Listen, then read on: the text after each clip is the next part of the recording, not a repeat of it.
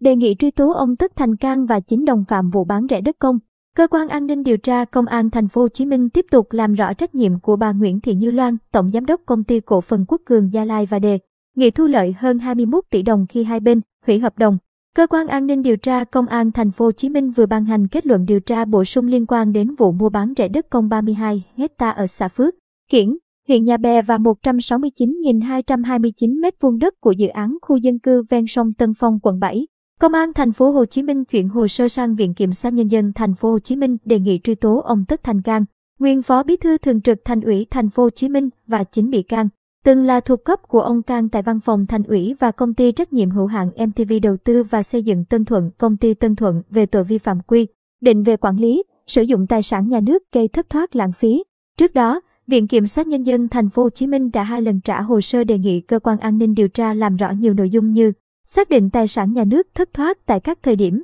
việc thu hồi tài sản bị thất thoát, trách nhiệm dân sự của các bị can, làm rõ thêm vai trò trách nhiệm của các cá nhân khác không bị xử lý và đặc biệt là trách nhiệm các cá nhân thuộc công ty cổ phần Quốc Cường Gia Lai. Theo kết luận điều tra, các cá nhân tại công ty Tân Thuận là công ty nhà nước và văn phòng thành ủy thành phố Hồ Chí Minh đã có sai phạm nghiêm trọng trong vụ bán rẻ 32 hecta đất công ở xã Phước Kiển và 169.229 m2 đất của dự án khu dân cư ven sông Tân Phong cho công ty cổ phần Quốc Cường Gia Lai. Về vụ 32 hecta đất công, công ty Tân Thuận đã bán rẻ cho Quốc Cường Gia Lai với giá 1,29 triệu đồng mỗi mét vuông. Trong đó, vì có bút phê chấp thuận của ông Tất Thành Cang, khi đó giữ chức phó bí thư thường trực thành ủy nên vụ mua bán này thực hiện nhanh gọn, trót lọt. Khi vụ việc bị phát hiện, hai bên hủy hợp đồng. Công ty Tân Thuận đã hoàn trả lại công ty Quốc Cường Gia Lai số tiền 374 tỷ đồng, 23 tỷ đồng tiền thuế VAT và 21 tỷ đồng, tính theo lãi suất ngân hàng. Về vụ công ty Tân Thuận bán toàn bộ khu đất thuộc khu 4 dự án khu dân cư ven sông tại phường Tân Phong,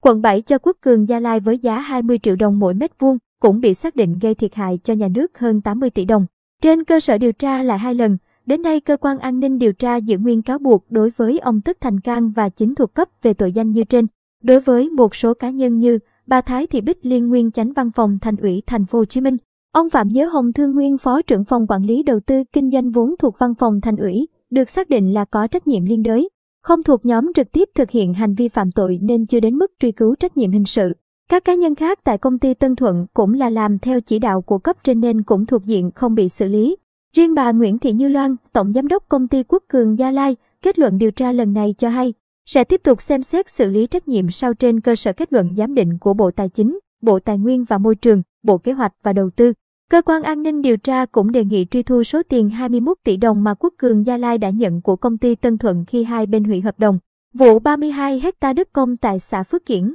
huyện Nhà Bè,